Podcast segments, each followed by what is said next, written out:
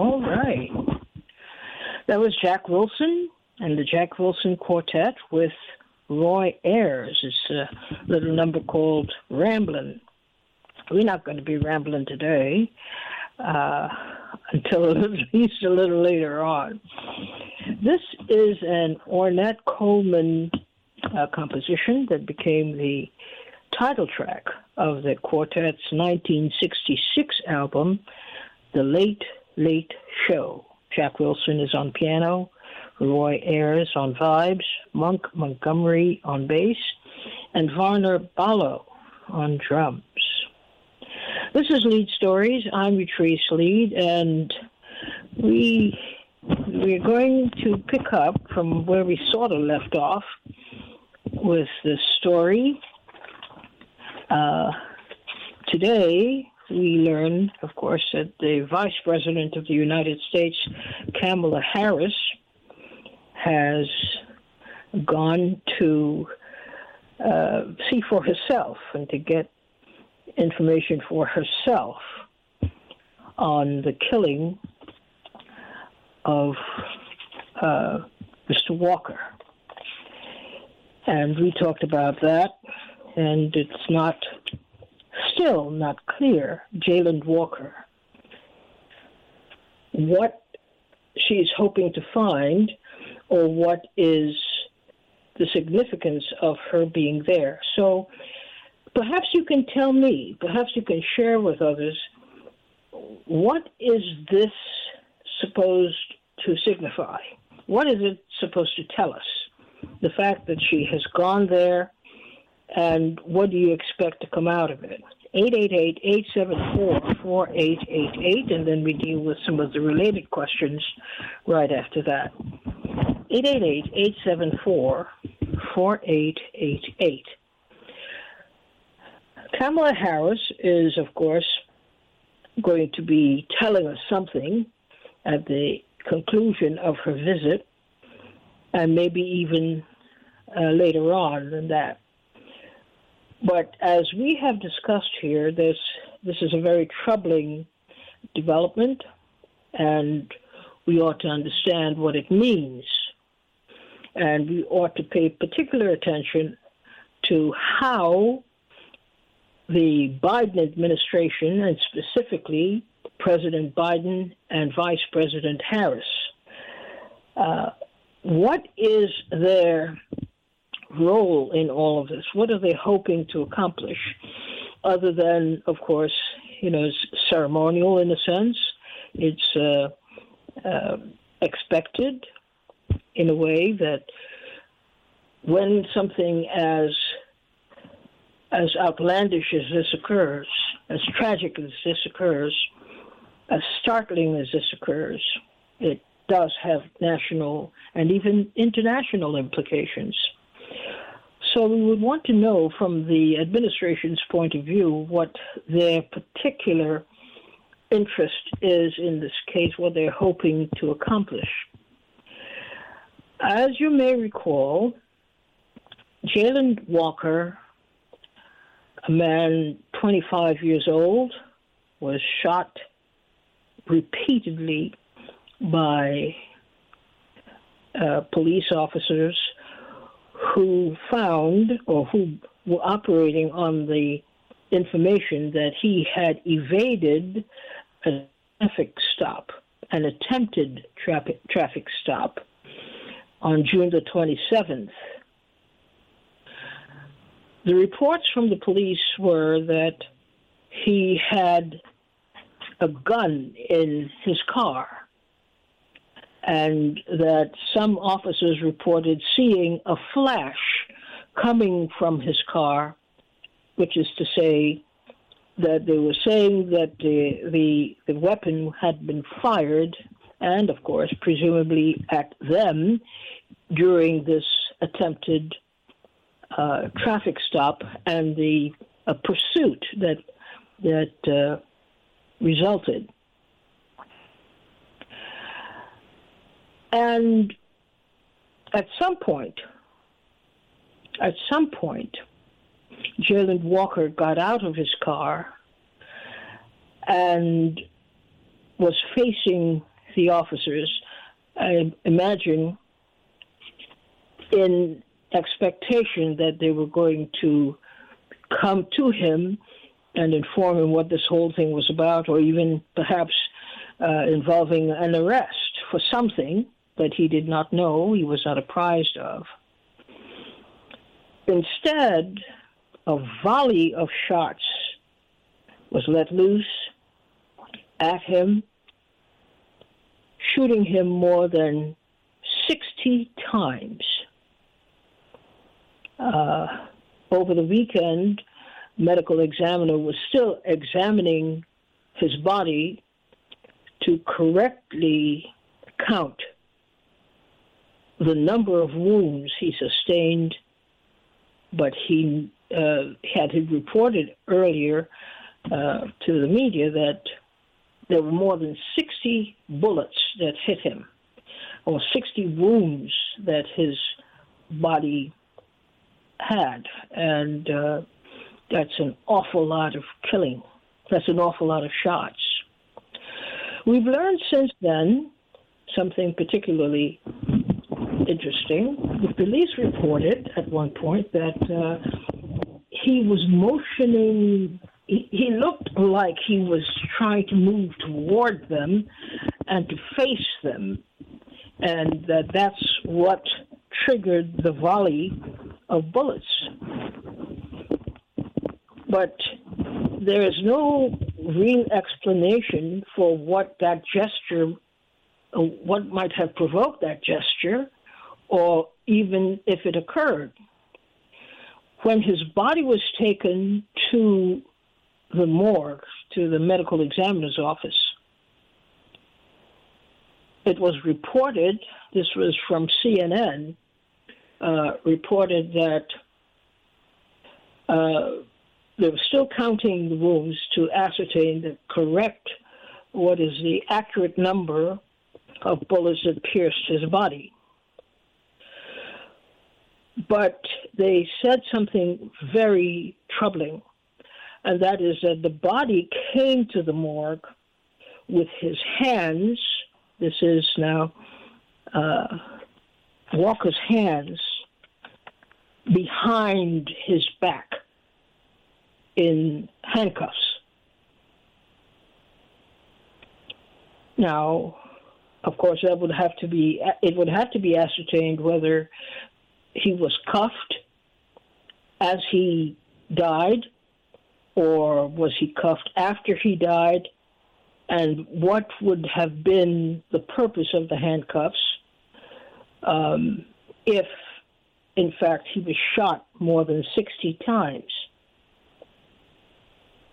and the, the the the timeline has to be developed around that because that is extremely troubling.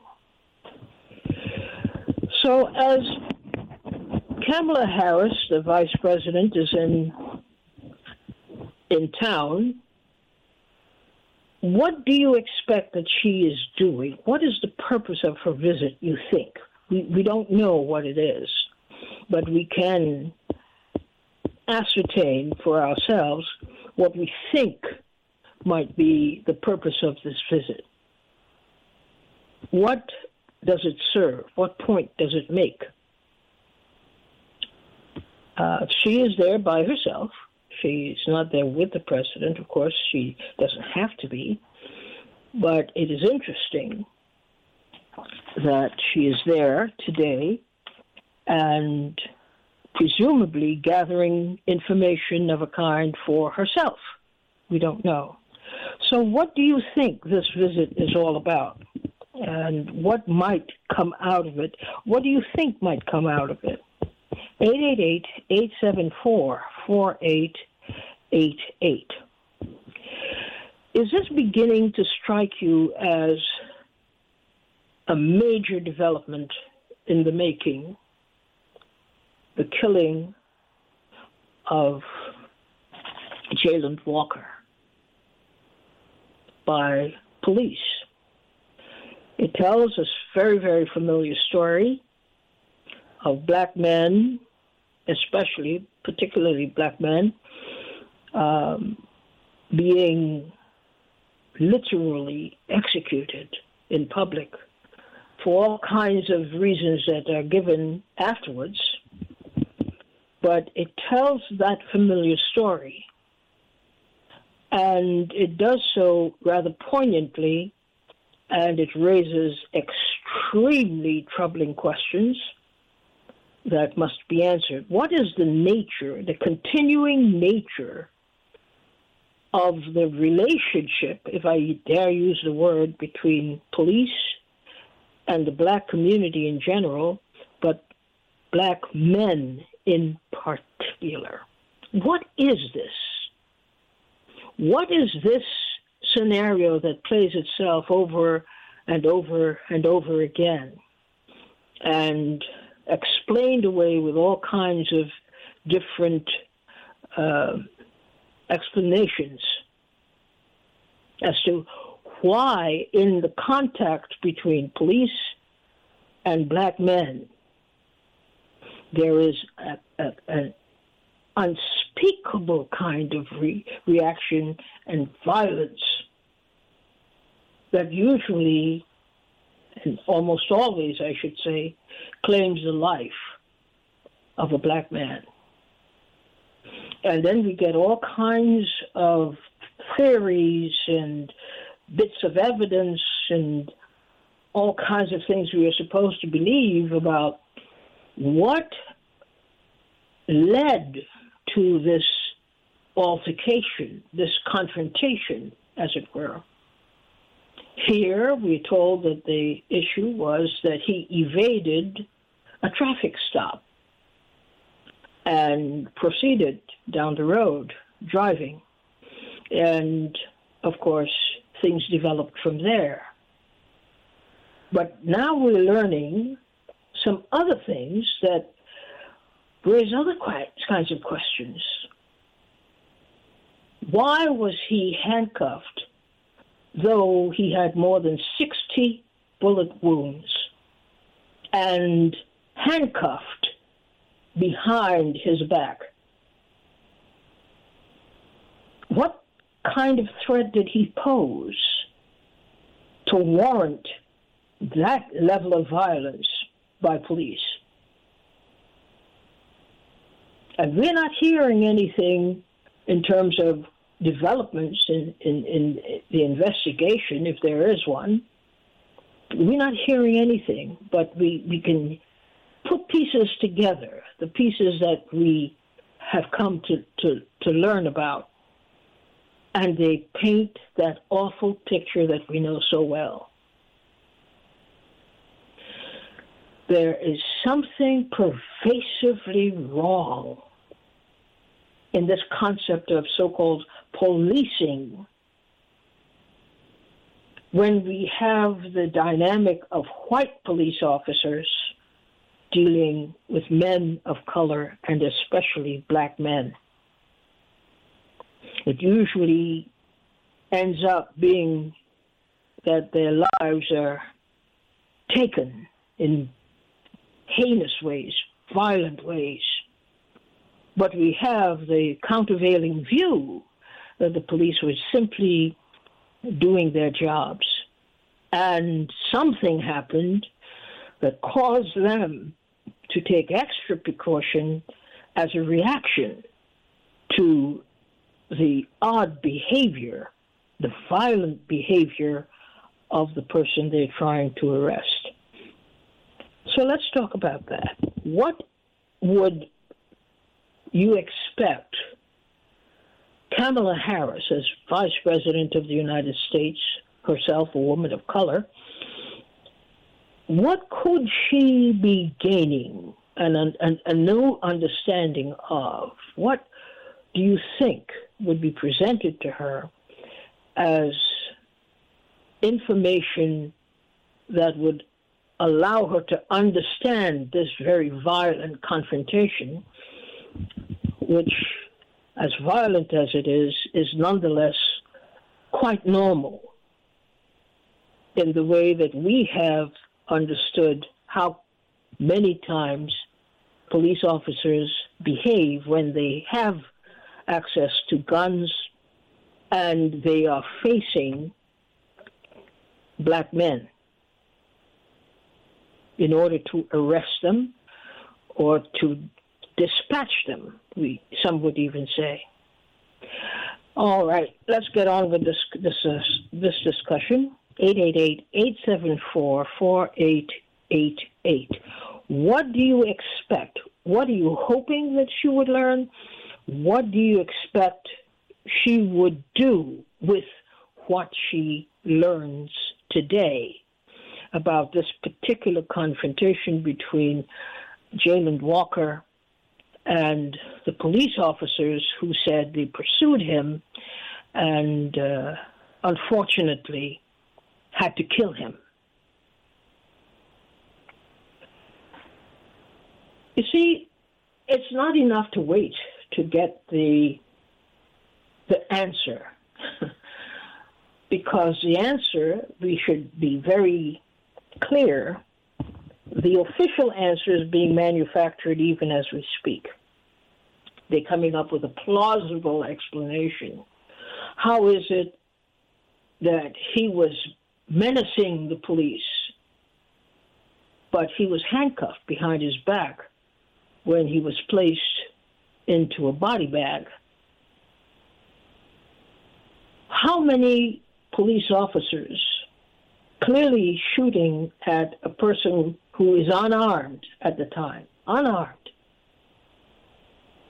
How many police officers is enough? What could possibly provoke a situation where an unarmed man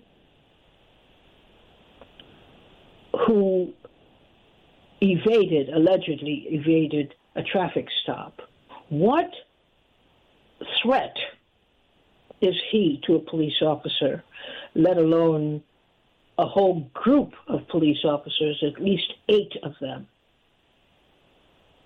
What would cause or precipitate that entire group emptying their guns into a person that they were supposed to arrest, let's say, or question? What would lead to that kind of confrontation? And why is this not exceptionally bad and wrong, but more of the same? We have been through this particular cycle many, many, many times. The police say one thing, the evidence says something else and we don't seem to have an authority that people trust.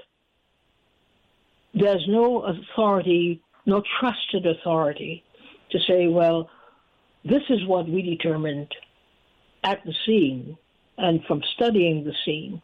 It's not it's not something so extraordinary that it should take a year or two to dis- to discern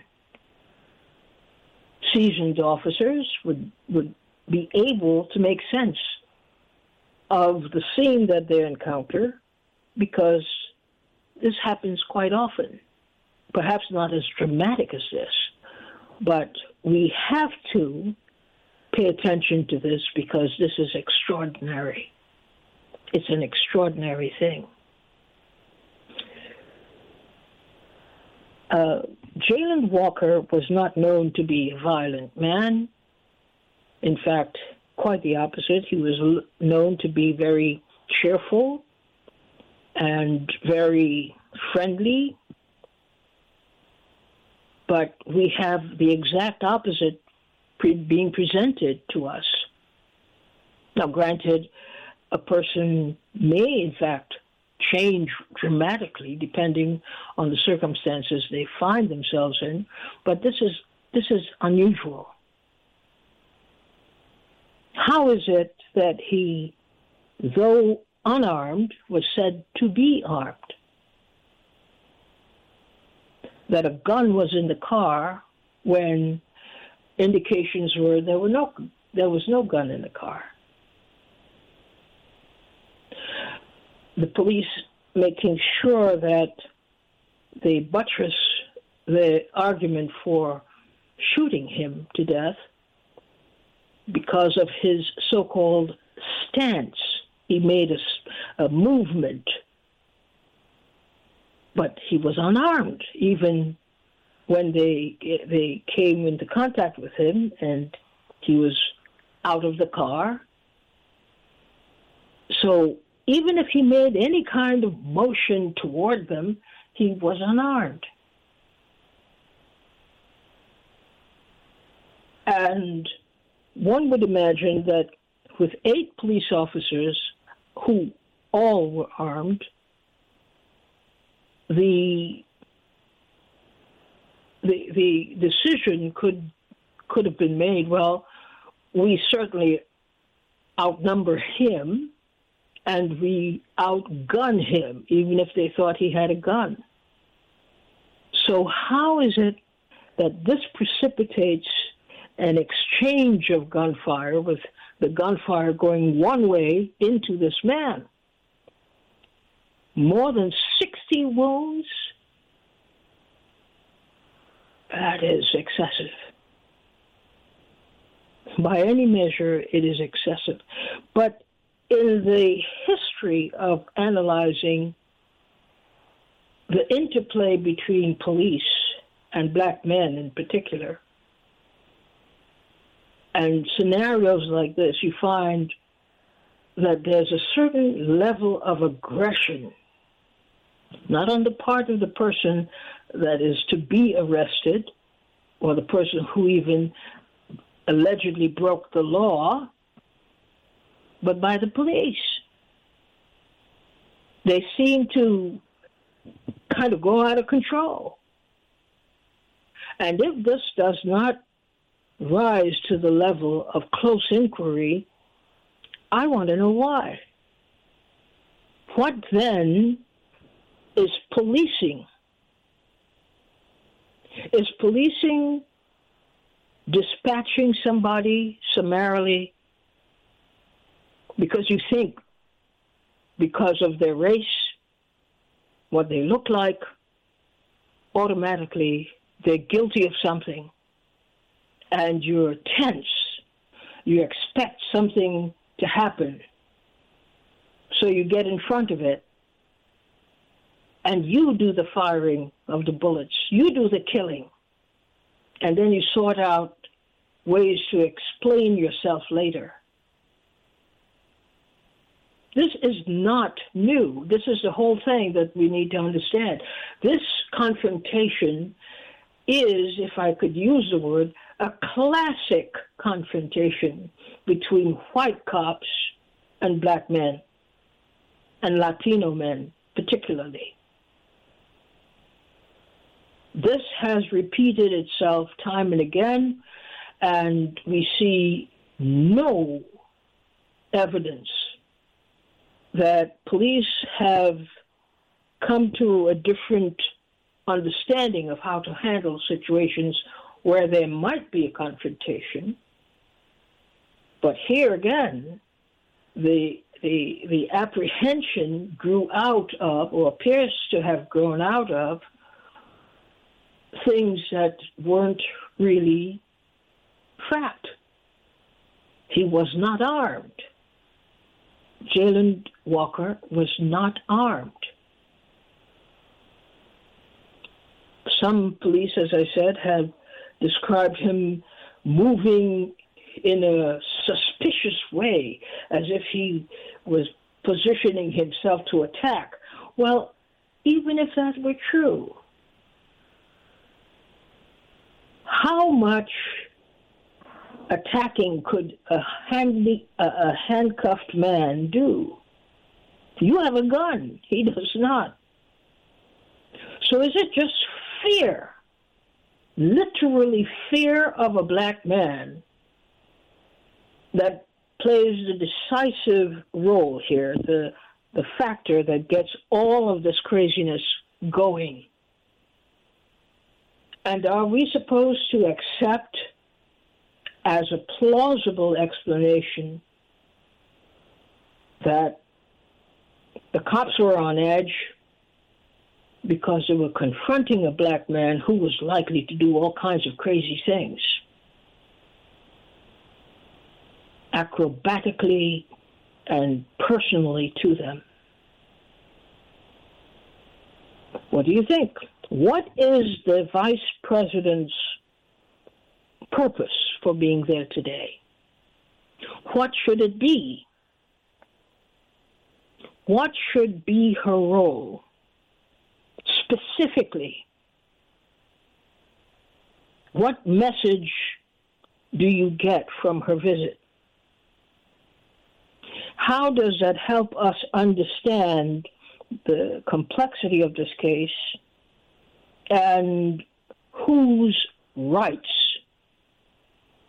whose rights took precedence precedence here? 888 874 4888 I see nobody on the, the board so it means that you're not interested or you don't have an answer one way or the other. It does not help us get from you an organic reaction to the story, as it should. Uh, this is a community story.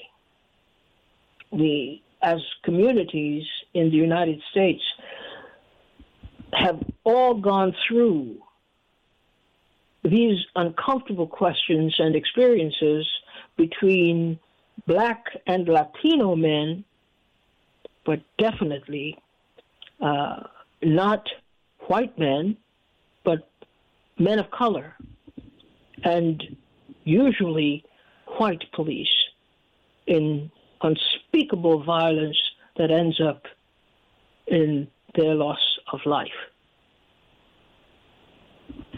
And we must confront it we have to dis- discuss it, and we can't run away from it.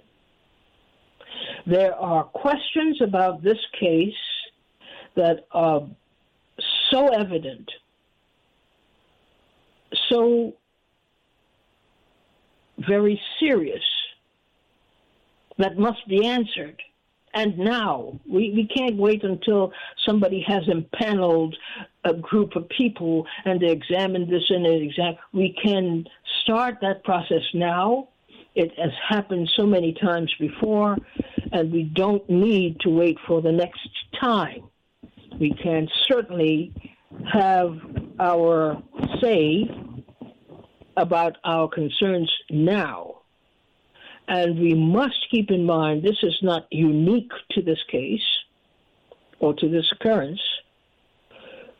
This, in fact, this occurrence basically brings us back to many such occurrences and events in the collective memory of communities of color the relationship between police, especially white police officers, white male police officers, and black and Latino men, we have to get an understanding, a deeper understanding of it. But more than that, we have to get it solved. This is not just for, you know, uh, term papers. This is about real life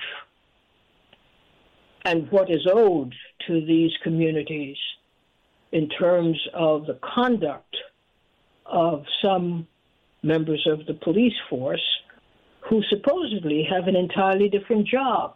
The job is not to take life, but to preserve life and to be responsible in the discharge of their duties.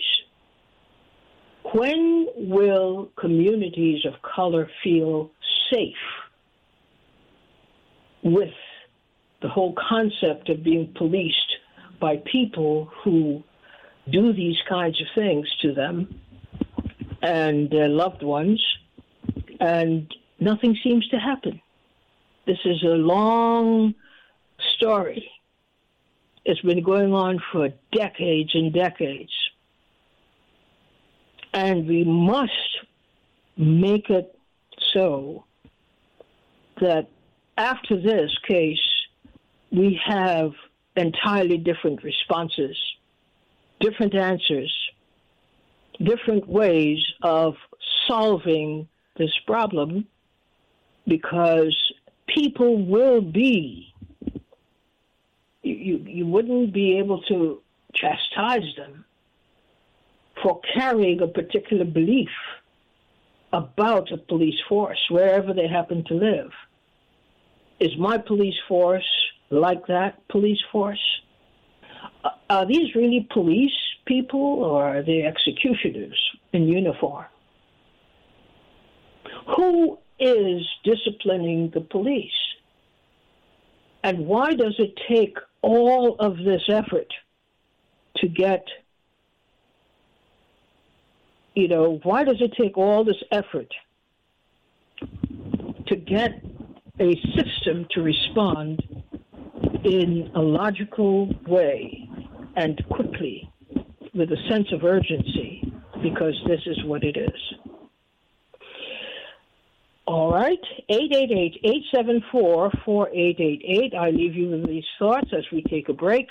When we come back, hopefully there will be enough people to start the conversation that must be started. 888-874-4888. We'll take this break right now. You're listening to Leid Stories on PRN.FM. I'm Utrice Leid, and we're talking about the visit by Vice President Kamala Harris today uh, in the aftermath, in the immediate aftermath, I should say, of the killing of Jayland Walker uh, in Akron, Ohio.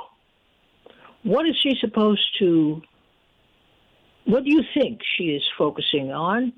What would we get out of her visit, if anything? 888-874-4888. Howard from the Bronx, we start with you. Good afternoon, Eugene. Good afternoon. I'm a first-time caller and a long-time listener. Oh, well, welcome aboard again. Thank you. thank, thank you. Um, if I may, can I address the issue of the shooting? Of whom? Um, I think uh, this whole this whole incident, by the way, was uh, cowardice, in my opinion. But uh, I think perhaps one solution could be that everyone that's involved, the precinct, the, the, the officer, their uh, superior should be fined. That is in the words of the late uh, great Dick Gregory. He suggested that that could be a, a, a viable solution to all this problem. Okay, well, get back to the question I asked. Um, what is what do you think will come out of this visit by Vice President Harris today? Honestly, I don't think much would be. As you said, a, they're going to uh, concoct some story saying that this and that, and we ought to do this or do that about or uh, I, I, really don't know, Patrice. That's I can't say it for sure, but uh, I don't think it's anything. Does this, uh, uh does this incident or story bother you at, in any way? Does this bother you? Does this concern you? Yes, it does. Uh, I, I, think it's just going to be ongoing because uh, politicians involved and politicians involved things just don't go the right way for the public, in my opinion. What do you think must happen here and in cases like this? I don't know. I think there should be new rules of engagement. Um, you can't shoot unless you're, unless you're shot at. Uh, I think that's that's one viable solution. Uh, I mean, let's not forget in the old west, I'm going to go a little bit off here. In the old west, you had two persons face each other and shoot. The fastest shooter survives. Today, you you have a partner with that's armed. You're armed. The public is not. The public is not. I I, I can only say new rules in, of engagement could be one viable solution as well. That's my opinion. Rules of engagement. If we were to apply these, which we don't know the specifics of yet, but if we were to apply what you're calling new rules of engagement, how would this incident have turned out? Well, like the uh, the, the, shooter you, you you said that was on the roof yesterday, the white shooter. Uh, they they talked them out out of it. They they have to approach uh, in, every situation this way. You can't, and, and there are no uh, assumptions. You can't say I thought someone shot unless you know you have broken glass or someone is hit. This is one way we can apply that. I, I, I don't see any other, other way. Okay. Well, thank you for getting us started today and with your thoughts. Thank you very thank much you. for contributing. You're welcome. You're welcome. 888-874-4888. This is going to uh, occur many times. We will have this kind of confrontation, and it would more than likely end with the death of a civilian. More than likely. This is how it has been going. What do you propose as a solution to this? This is obviously a question that Vice President Harris will have to ask. What is a possible solution to this? Or are we going to bemoan something that has happened, that has claimed somebody's life, a civilian, uh, a civilian's life, and under circumstances that are highly questionable? Or are we just going to just have blind faith that the police are always right? That uh, it had to have been something that, uh, you know, the this poor man, young man too, who had a, a very uh, promising life ahead of him, Jayland Walker, are we to trust that everything the police said was accurate from their perspective, what they said? And we are to, in effect, come to the conclusion that it was unfortunate, but Jayland Walker authored his own death by his own actions. Is that is that how we are supposed to be thinking? Or has this happened if you are in a community that you've seen these kinds of things happen before? Are you are you upset about the fact that here it is again and already the the move is to situate Jayland Walker as a person who caused his own death by his own actions.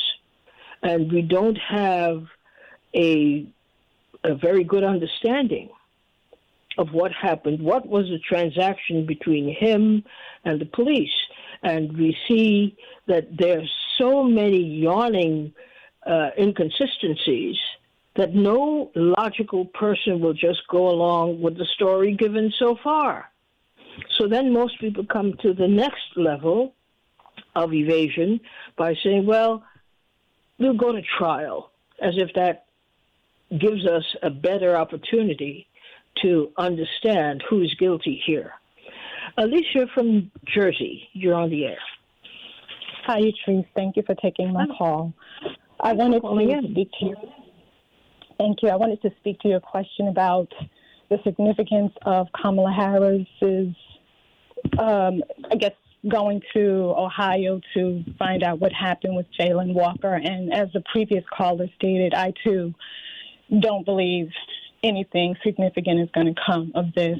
I mean, we see President Biden advocating for more money to the police, so I don't, I don't see how anything is going to change.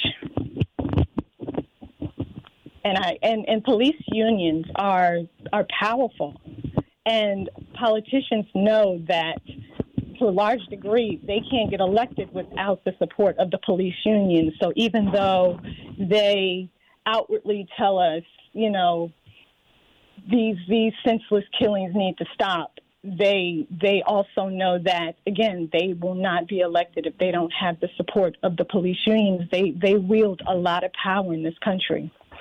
So the problem, I mean, the problem is with the police, but it's also with the police unions because you know the contracts, the the the you know the it's it's just it's I think a big part of this problem is the police unions and and these officers are protected by these unions. So, how is justice to be achieved? Well, that's a really tricky question. But I know in Camden, New Jersey, they basically dismantled their police force. They dismantled the union and lowered the police officers' pay. They increased the force and they lowered the officers' pay. And as a result of, of doing this, from based on uh, what I've read, um, they, they have friendlier relationships with the community. Um, crime rates have gone down. So I don't know, maybe maybe it has something to do with really literally dismantling these police force uh, not police forces but these police unions. I don't know what happened with Camden is that their budget was cut, so basically they had no choice to revamp everything. But as long as uh, President Biden and other politicians are advocating for increased spending for the police and sending more money to the police. I, I don't I don't know what's going you know how we can get justice because they know ultimately that they can do what they want. And so, are you, even as you're expressing your opinion now, I hear I don't know if I'm reading it right. I hear that you have some doubts about the process going the way it ought to go in order to yield justice. Am I reading you right? Yes. Yes. I mean, I would, you said it yourself that it seems like it's increasing, and I was thinking the very thing this morning. It seems like the the the the brutality of the police is increasing, and not only is it increasing, it's more violent, more outrageous. I mean, sixty t- shooting someone sixty times. I don't understand that. I I don't understand that. And, and, and not only that, he was unarmed. There's nothing that you can tell me to justify that. Mm-hmm. And of course, Kamala Harris will, you know, she'll come back and say, you know, give us some platitudes, but nothing will change. You don't think so? I don't think so. I mean, it's been talked about on this program that the police, you know, were, you know, they started as the slave patrols. And, and I think, honestly, I think that that ingrained racism is, is part of police culture. Hmm. That's why a black man, an unarmed black man, can be shot 60 times and you know, whereas you know we also had this mass shooting over the weekend, and you know this individual has an automatic weapon, and he's still alive.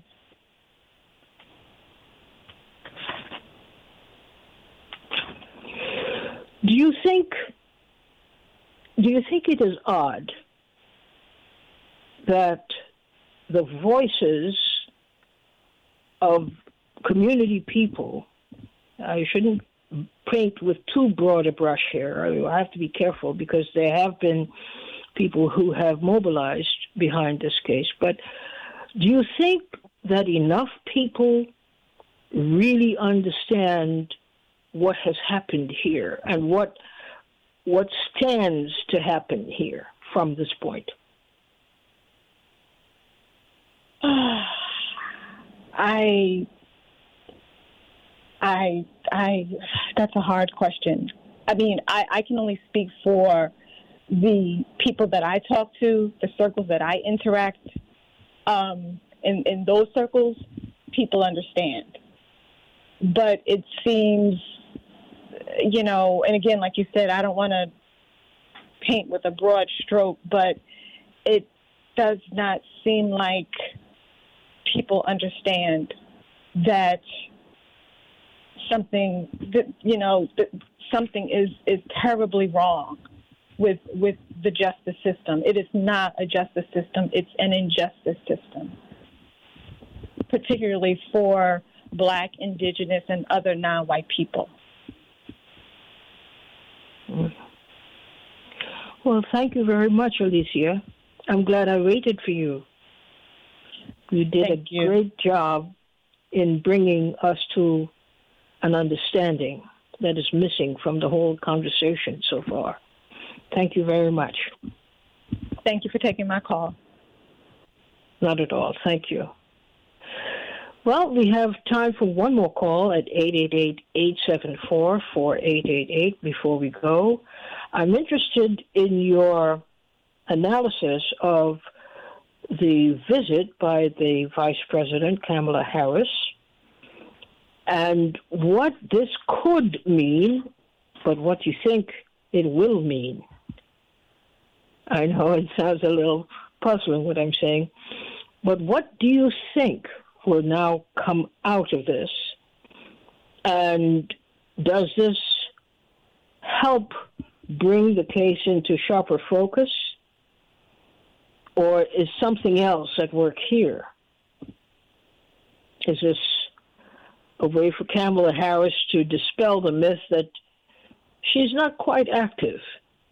And this is uh, just another way of showing her face to the public to dispel the myth that she is kind of inert politically, but that she is connected to a community. 888-874-4888. We have time for your your call. If you call fast, quickly, uh, we can get that in before we close out today. This is a very important case. It doesn't. It is not resonating as such at the moment. People are just kind of, I guess, they they're overloaded with police brutality cases. Um, but that's not an excuse. That is not a good explanation. This is a particularly significant case from what I see, and I've been around for a while. This is a very important case, and it is amazing to me that we don't have people mobilized uh, behind it. I just don't get it. But maybe people have different reasons. Maybe they're waiting to see what develops.